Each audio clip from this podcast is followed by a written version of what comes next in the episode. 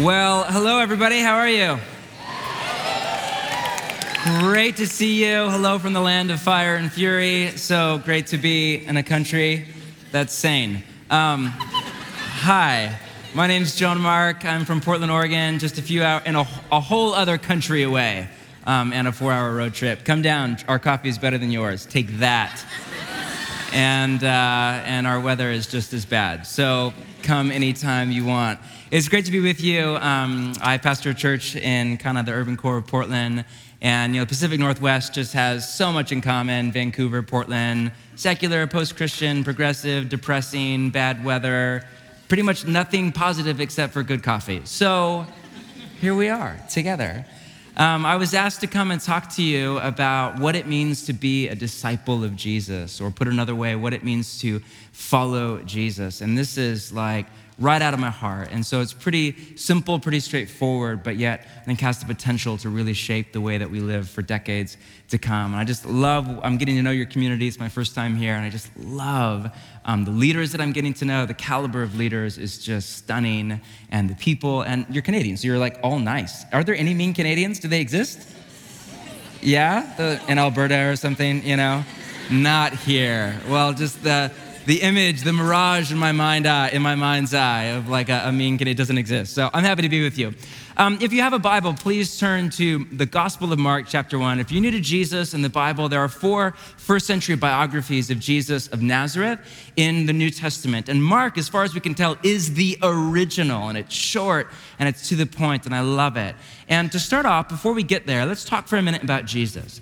You know, Jesus was a lot of things. We know him best as the Messiah or the long awaited King of Israel, and even as more than that, as the Son of God. But if you were at synagogue one Saturday morning in the first century, and Jesus were to show up at your synagogue to teach, the odds are more than likely that the category you would have fit Jesus into was that of a rabbi.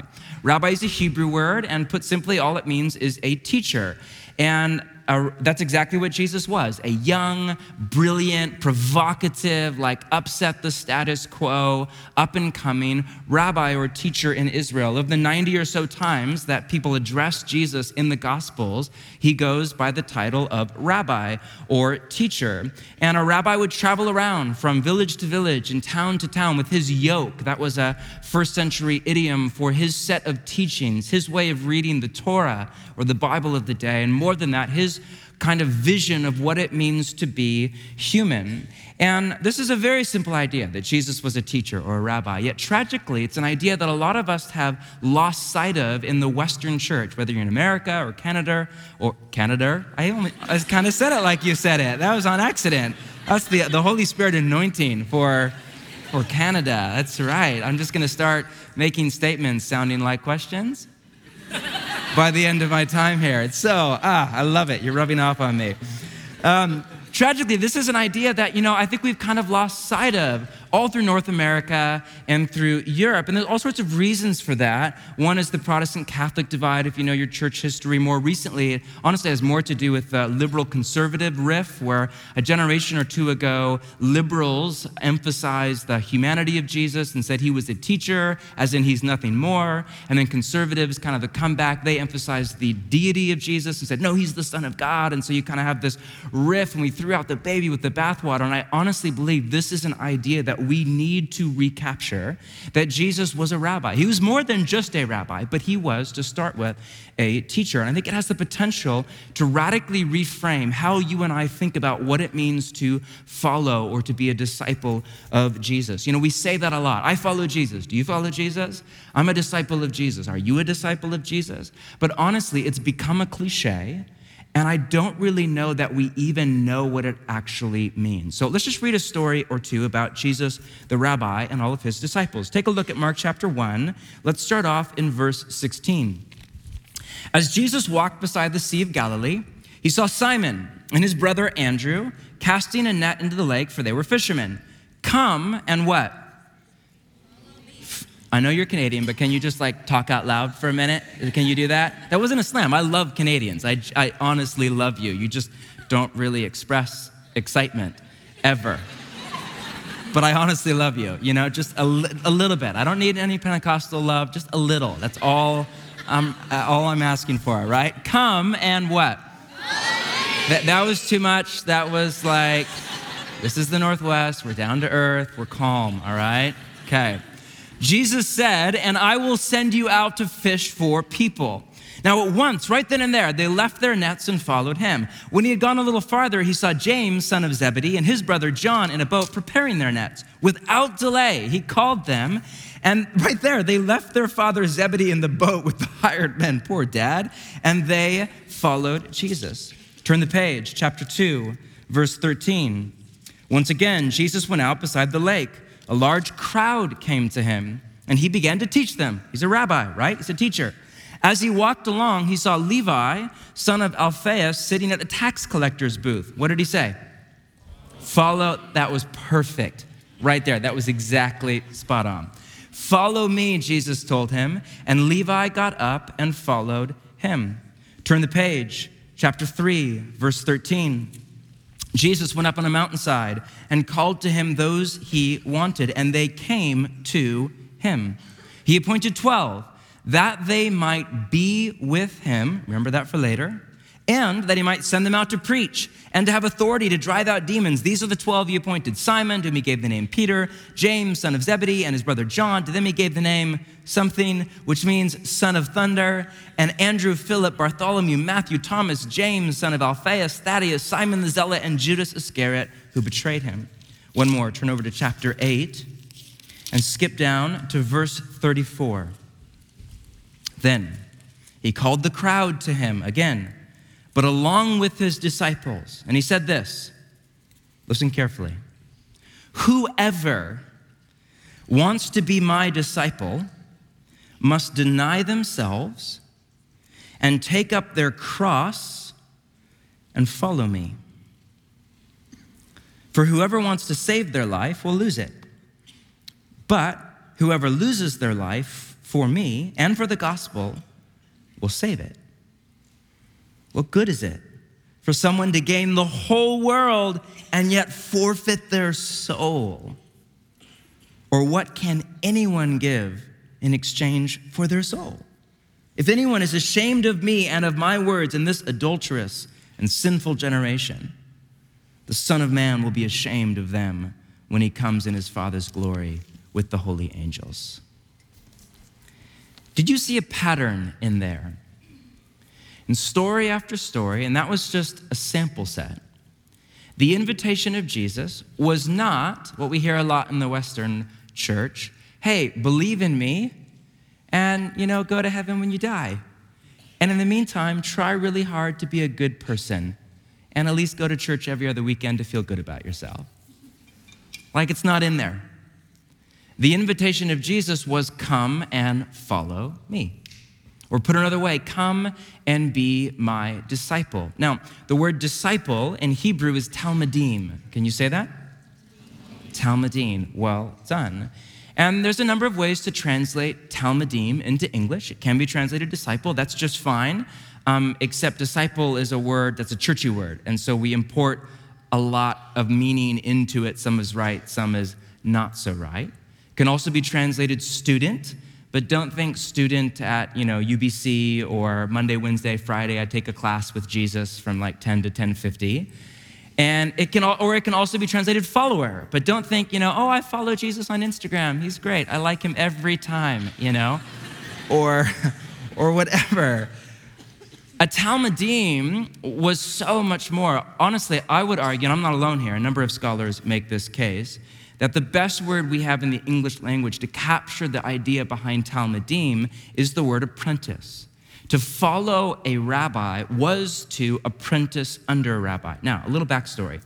Discipleship, or I prefer the language of apprenticeship, wasn't invented by Jesus of Nazareth. A lot of people don't realize that. He was not the first rabbi to have disciples, nor was he the last.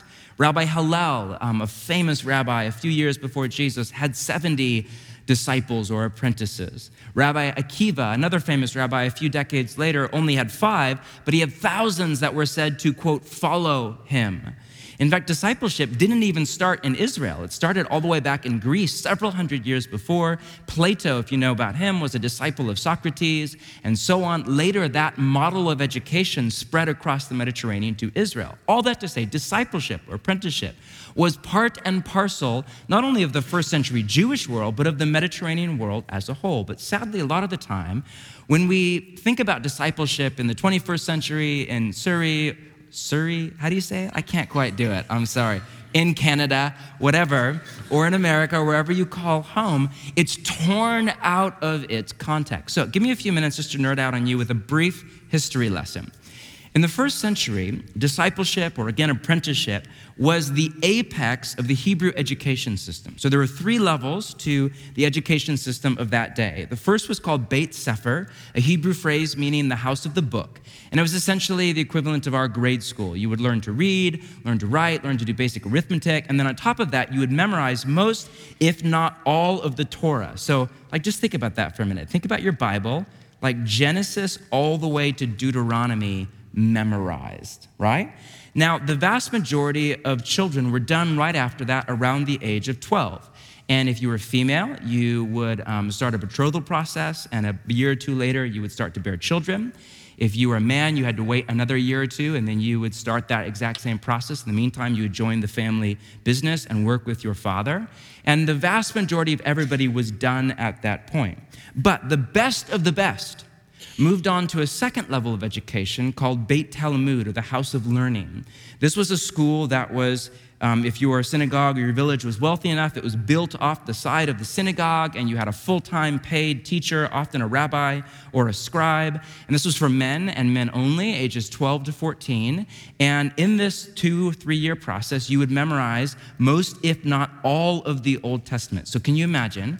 By your 16th birthday, Genesis to Malachi memorized. Now, if you feel really guilty like me, like just it was an oral culture, and that doesn't help a lot, but it does help a little, right? And then again, the vast majority of people at that point were done. But the best of the best of the best, the summa cum laude, the Rhodes Scholarship, the Ivy League, people from the East Coast, whatever, would go on to become a Talmidim or an apprentice of a rabbi. But this was like really hard to get into. You had to sit for an interview with a rabbi, and he would just grill you. How well do you know the Torah? What about the Mishnah? What do you think of Rabbi Hillel versus Shammai? Which side do you land on the any clause debate? What about the Nephilim? I mean, he would just interrogate you to no end. And after a while, if he thought you had the smarts, you had the acumen, the IQ, you had the drive, you had the work ethic, you had the charisma, you had the following on Twitter, like you had good, whatever it was, the charm. If he thought you had what it takes for you to one day become a rabbi yourself, then he would turn to you and he would say something like, Come and follow me, or come and be my disciple. Now, let's say you made the cut. You're the best of the best. You're the 1% or the 0.01%, and you become a Talmidim. You become an apprentice to a rabbi. Well, then you had three goals. Your first goal was to be with your rabbi.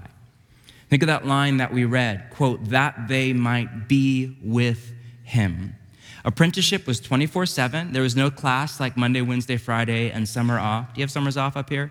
You don't really have summers. Do you have something off? You know? Um, you would literally follow your rabbi all over Israel and spend every waking moment with him. You would sleep at his side, eat two or three meals a day at his side all day long. In fact, there was a well known Hebrew blessing in the first century that sounded, the English translation is something like, May you be covered in the dust of your rabbi because there was no classroom. Your rabbi would teach you en route from village to village. He was teaching at one synagogue, and then he had a gig Tuesday night or whatever, and you would walk slowly but surely from one village to the next behind your rabbi, you and 10, 15, however many other apprentices. And it was a dirt road. There's no like paved asphalt, none of that. It's a dirt road, and you walk behind him all day long, and by the end of the day, you were just covered in the dust of your rabbi. So that was goal number one, just to be with him, around him, shoulder to shoulder, 24 7. Goal number two was to become like your rabbi. Jesus has this great line that uh, the biographer Luke writes down quote, The apprentice is not above the rabbi, but everyone who is fully trained will become like their rabbi. End quote, Jesus. That was the end goal of apprenticeship, to become like your rabbi. In our day and age, you know, it's all about be true to yourself. You're a snowflake. Nobody is like, that's a, that's a, that comes from Portland, by the way. That's from Fight Club. That's a whole other thing. But I digress. But we have this hyper emphasis on the individual. But this is another day and another age. Your goal was to become the carbon copy of your rabbi. You would literally copy his every move, his mannerism, his dress, his idiom, his figure of speech, his tone of voice. You wanted to be him. Get inside his mind, get inside his heart, copy his very body. You wanted to be your rabbi. And then, third, your goal was to do what he did. Did you see that goal, that line about how Jesus' end goal was to, quote, send them out to preach and drive out demons? It's exactly what Jesus had been up to, preaching and driving out demons. So the whole point of apprenticeship was for you one day to become a rabbi yourself, to do what your rabbi did, to take the work that he started, to take the baton and to move it forward.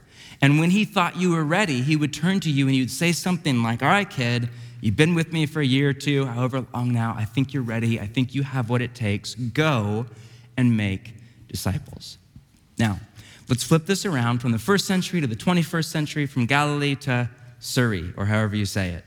To follow Jesus, listen to me carefully, to follow Jesus is to organize your life around the exact same three goals. First off, to be with Jesus.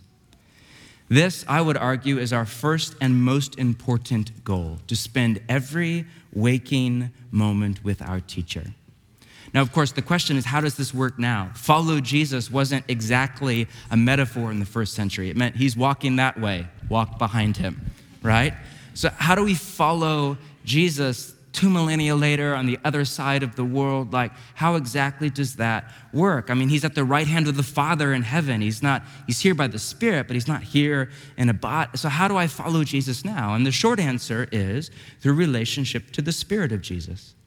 This means that the first and primary goal of apprenticeship to Jesus is learning to live in a constant state of awareness of and connection to the Holy Spirit. This is like the baseline for life in the kingdom of God.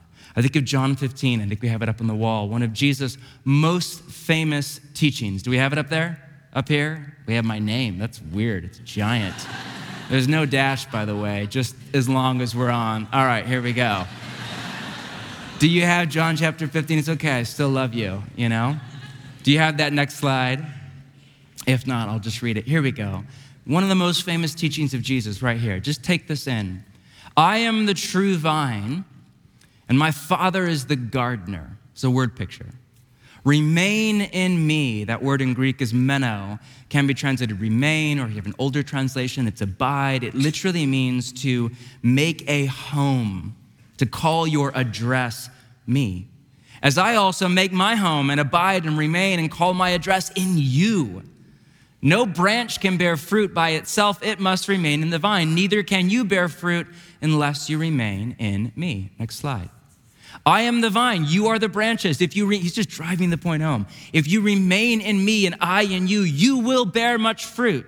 This is to my Father's glory, that you bear much fruit, showing yourselves to be my Talmidim, or my disciples.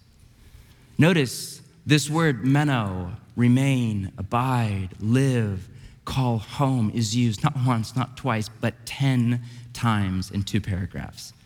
Jesus is driving the point home. And his metaphor for how you and I be with him or be with the Spirit is that of a branch abiding in the vine.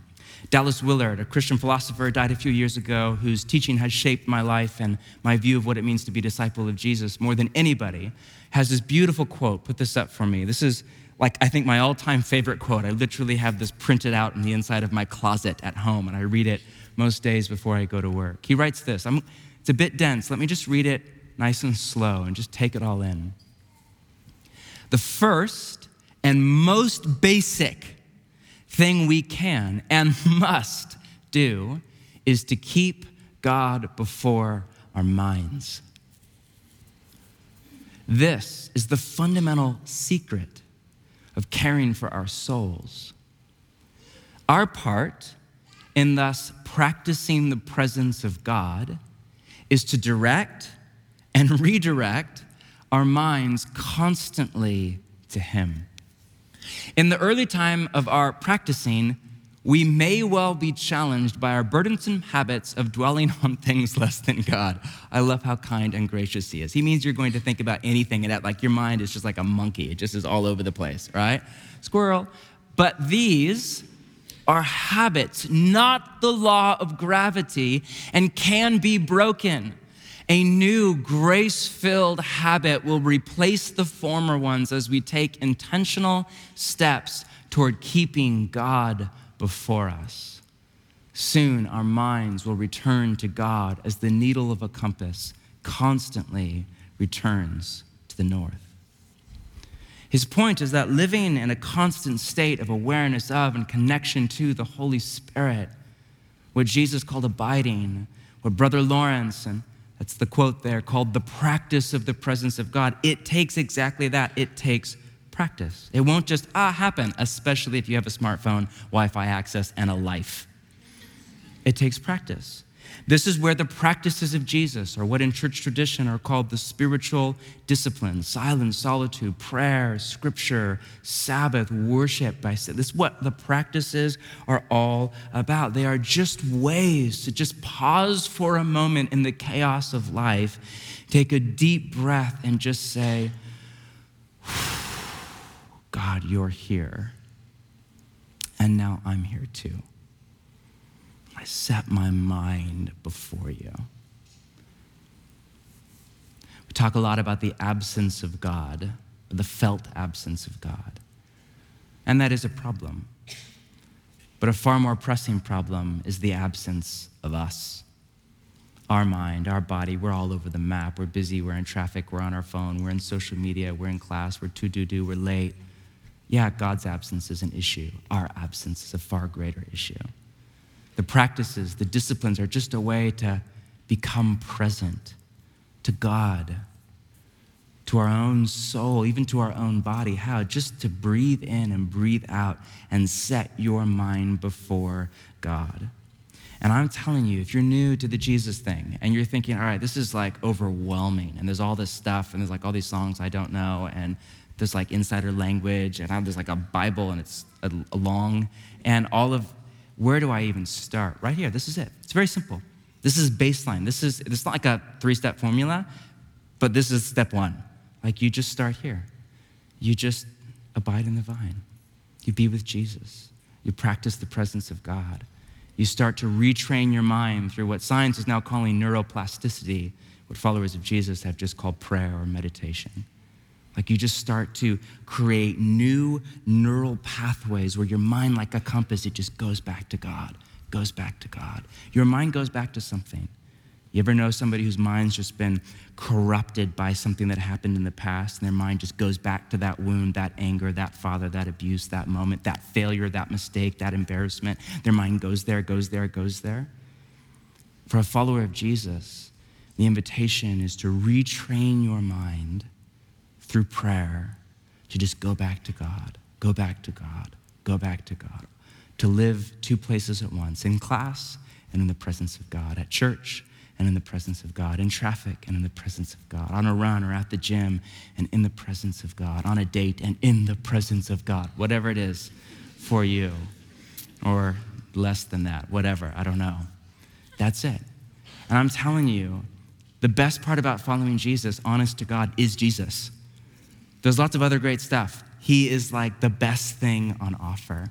Once you start to enjoy and experience the presence of God through the Holy Spirit on a day by day basis, that, like, at that point, you're off to the races. That's it. So, goal number one, to be with Jesus. Goal number two is to become like Jesus. Out of that place of abiding, your goal as an apprentice of Jesus is to become like your rabbi, in this case, Jesus of Nazareth. Now, back in the day, this was called sanctification, if you grew up in the church.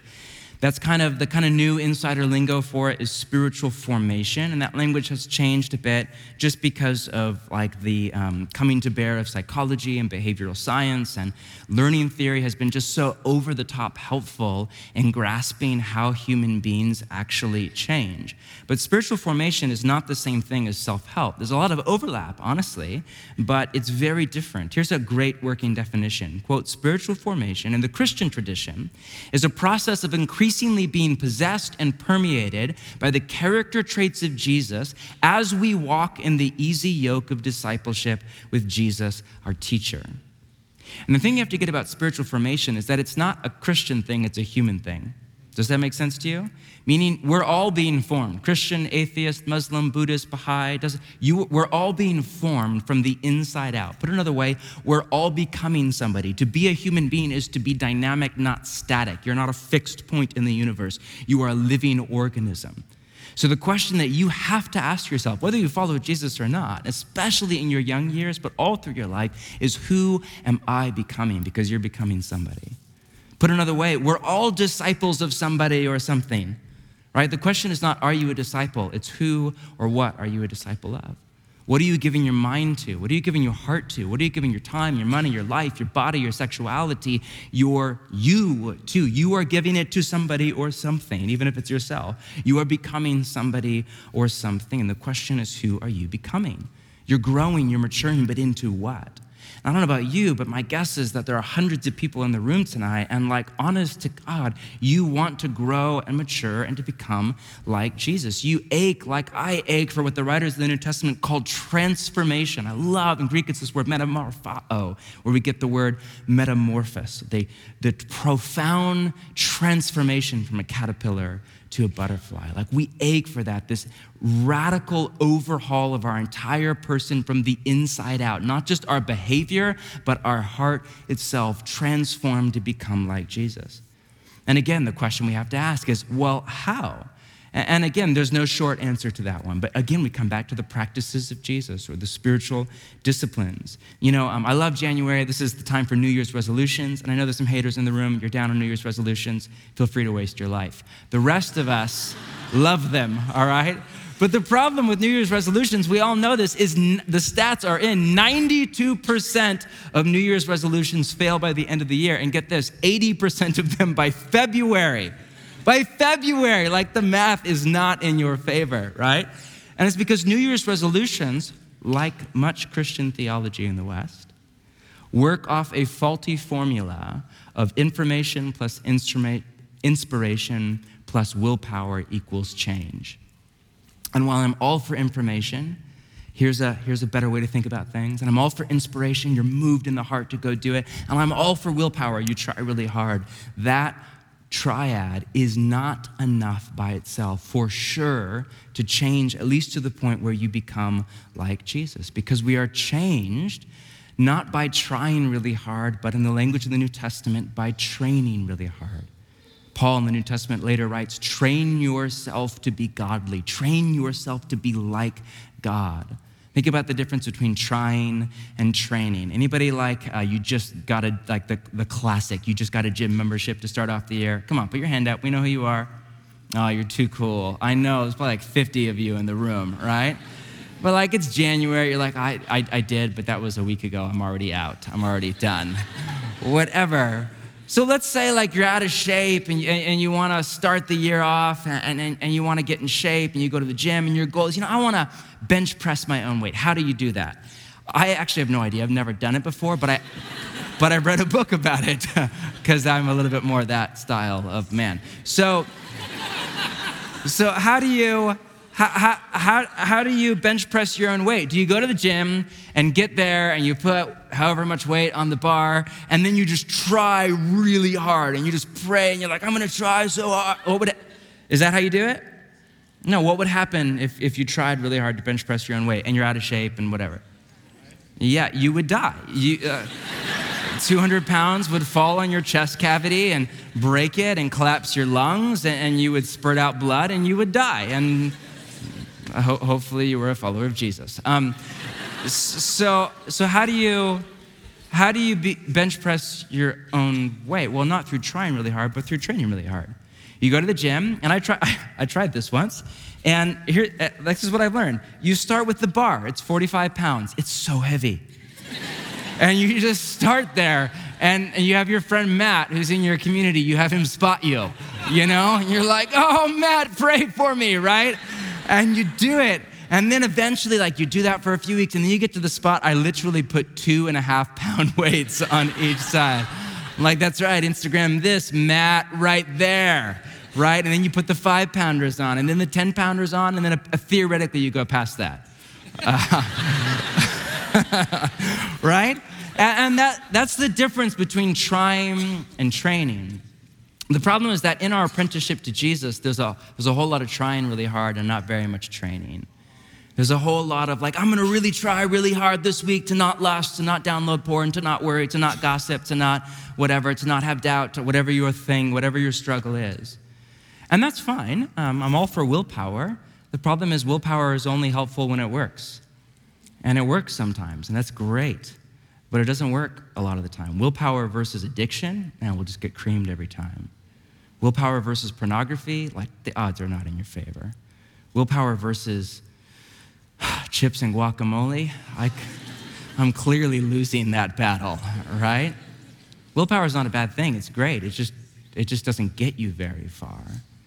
So, how do you overcome lust or worry or gossip or anger or bitterness, not through trying really hard, but through training really hard. You, you adopt the training regiment of Jesus of Nazareth, right? You take on a set of practices based on his life and his teaching, things like prayer, like scripture, like worship by singing, like what you're doing right now. Do you realize this is a spiritual discipline?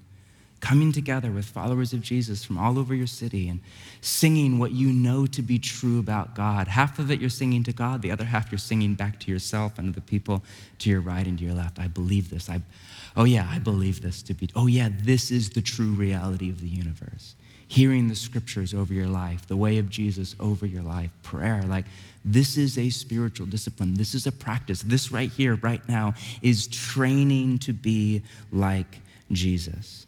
Now, of course, it's more than that. It's also community. It's also more than anything the Holy Spirit. That's what the practices of Jesus do. They open you up to a power beyond your willpower, the power of the Holy Spirit, and they create a portal for God to transform you from the inside out.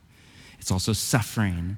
It's also life in community. There's more to it. My point is that your goal, if you follow Jesus, is put simply to be with Him. And then out of that place of abiding, of relationship, the presence, whatever you want to call it, is to grow, mature, change from the inside out to become like Jesus. Where year after year, after decade after decade, you're more like Jesus, more like Jesus, more like Jesus. And in doing so, more like your real true self. And the best version, comfortable in your own skin, free from comparison of who God actually created you to be. Finally, goal number three is this to do what he did.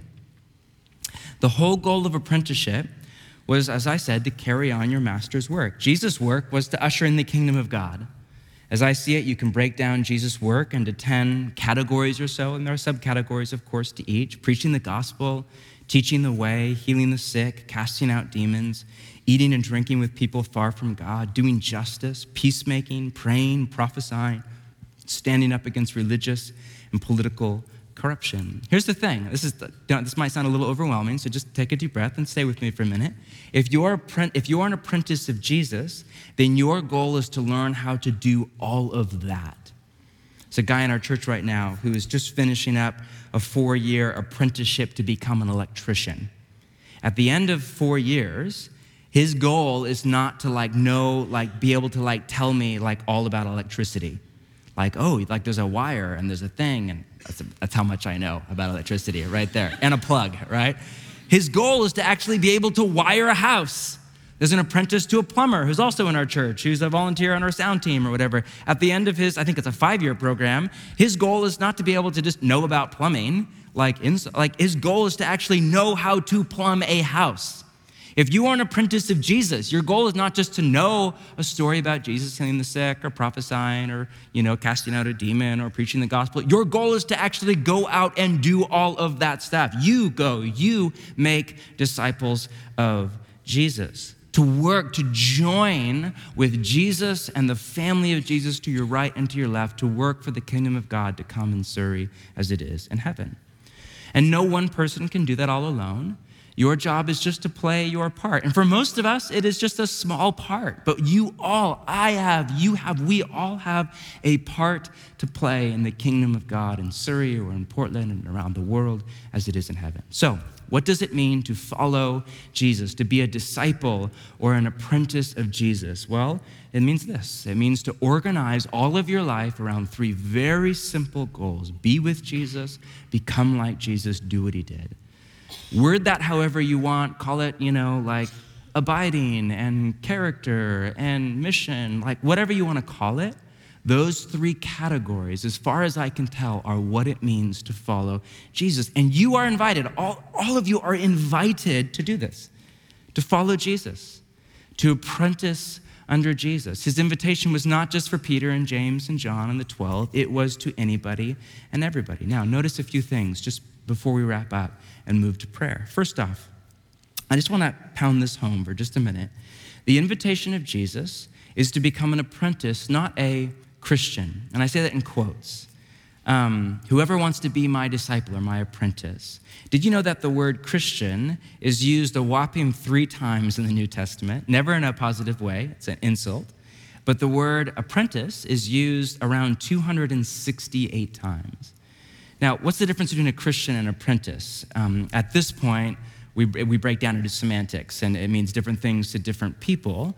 I know for at least in the US, what most people mean by Christian is basically just, you know, you believe in the basic idea of Christianity, the religion that grew up around Jesus and his teachings. You go to church once in a while, which might be like Christmas and Easter, and you're a semi moral person.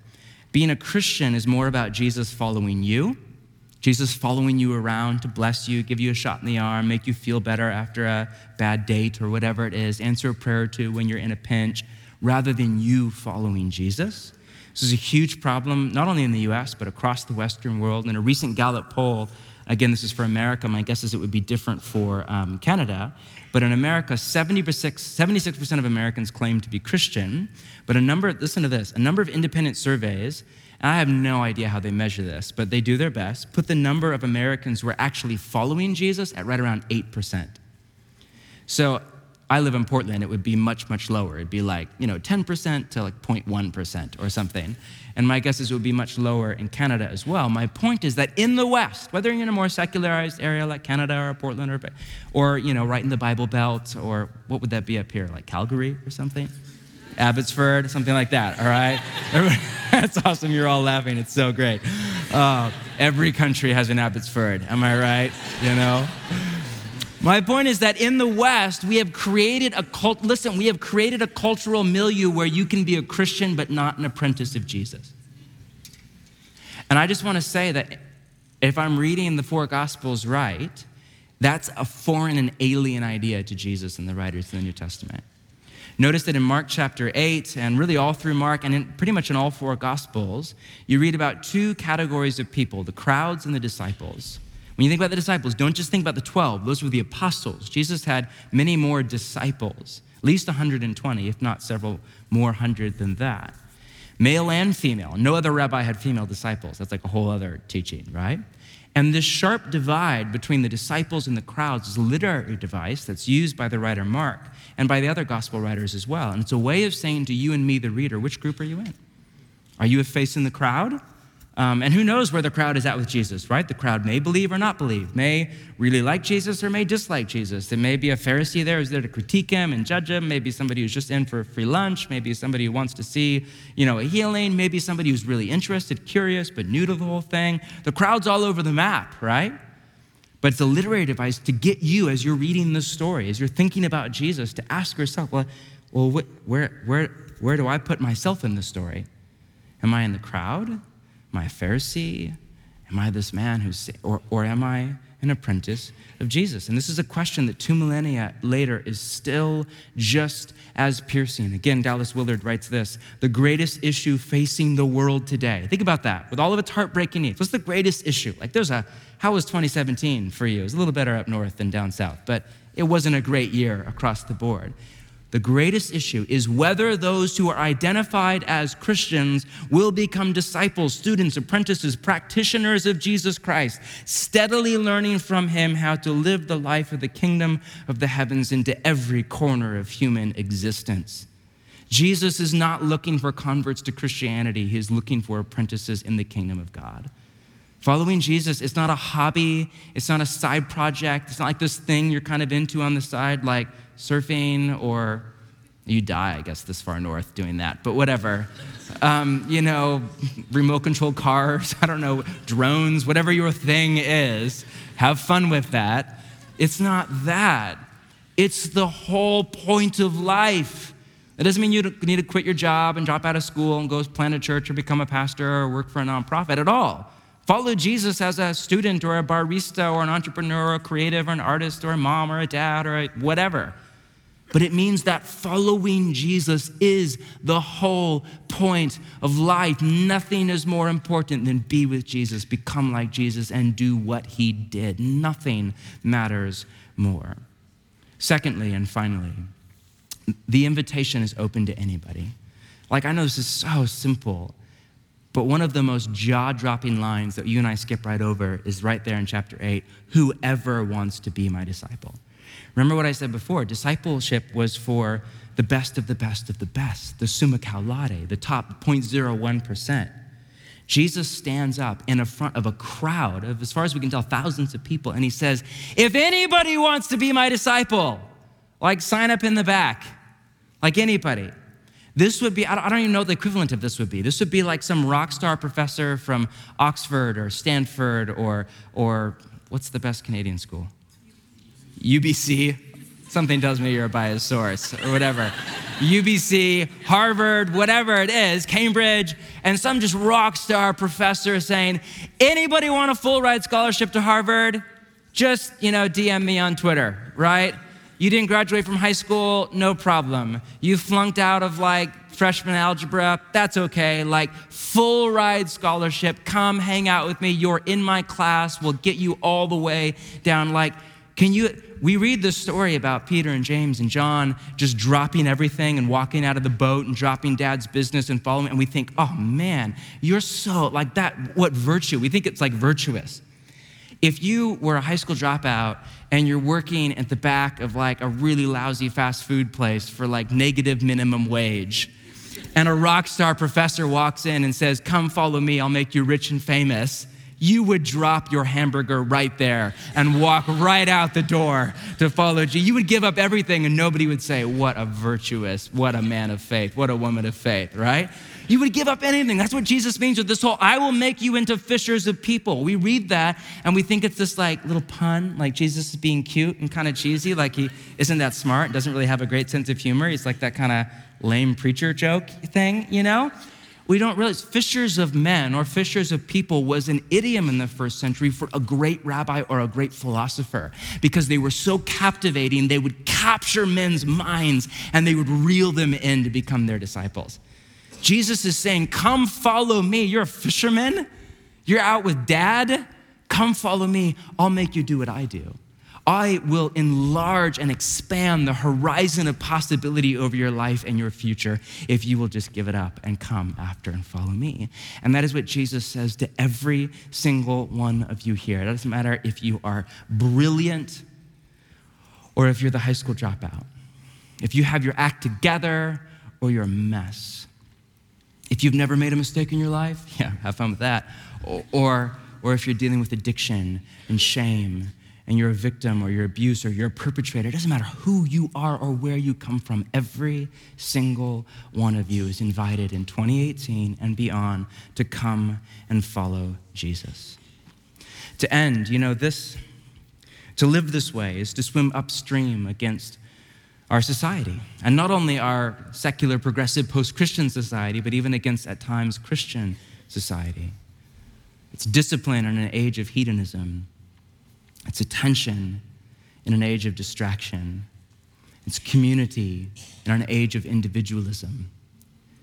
It's life in the spirit in an age of secularism. It's faith in an age of atheistic lack of belief. It's hope in an age of despair. It's peace and calm and trust in an age of anxiety. It's love and forgiveness in an age of anger and contempt. It's suffering in an age of escapism. And it is worth every drop of sweat. Like there is nothing. I grew up in this church tradition. It was a little cheesy, but there was this line people used to say, You can't outgive Jesus. And it was cheesy and all the older I get, the more I realize that's so true. Dietrich Bonhoeffer, writing in the middle of World War II as a German under Nazi occupation, wrote this beautiful book that he called The Cost of Discipleship.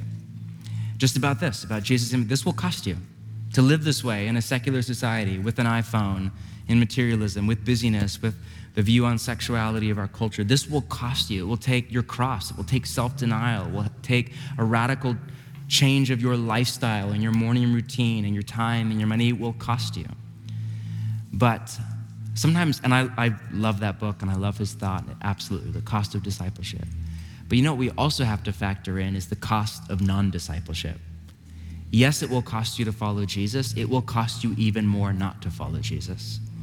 It will cost you joy, it will cost you peace, it will cost you healing, it will cost you becoming the best version of who God thought you up. It will cost you the future that God has envisioned over your life. It will cost you your freedom.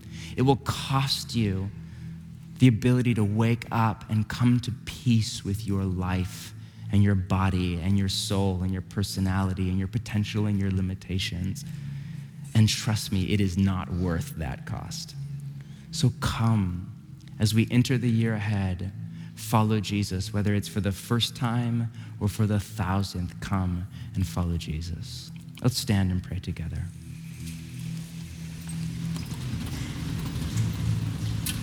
Holy Spirit, come. We ask for more of your presence, more of your power, more of your person. Settle over every mind in the room. Settle over everybody. Come, Holy Spirit, come. Would you just take a moment to listen to the voice of the Holy Spirit who has direct access into your mind and imagination?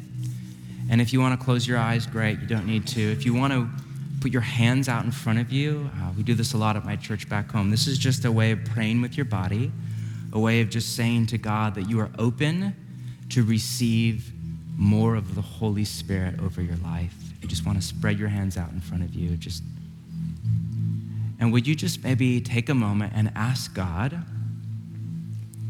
God, what does this look like in 2018 or in the next season? And just create space for God to bring a habit to mind, a sin to mind, a relationship to mind, a next step to mind. God, what does this look like? Be with you, to become like you, to do what you did in 2018 and beyond. Just take a moment and listen.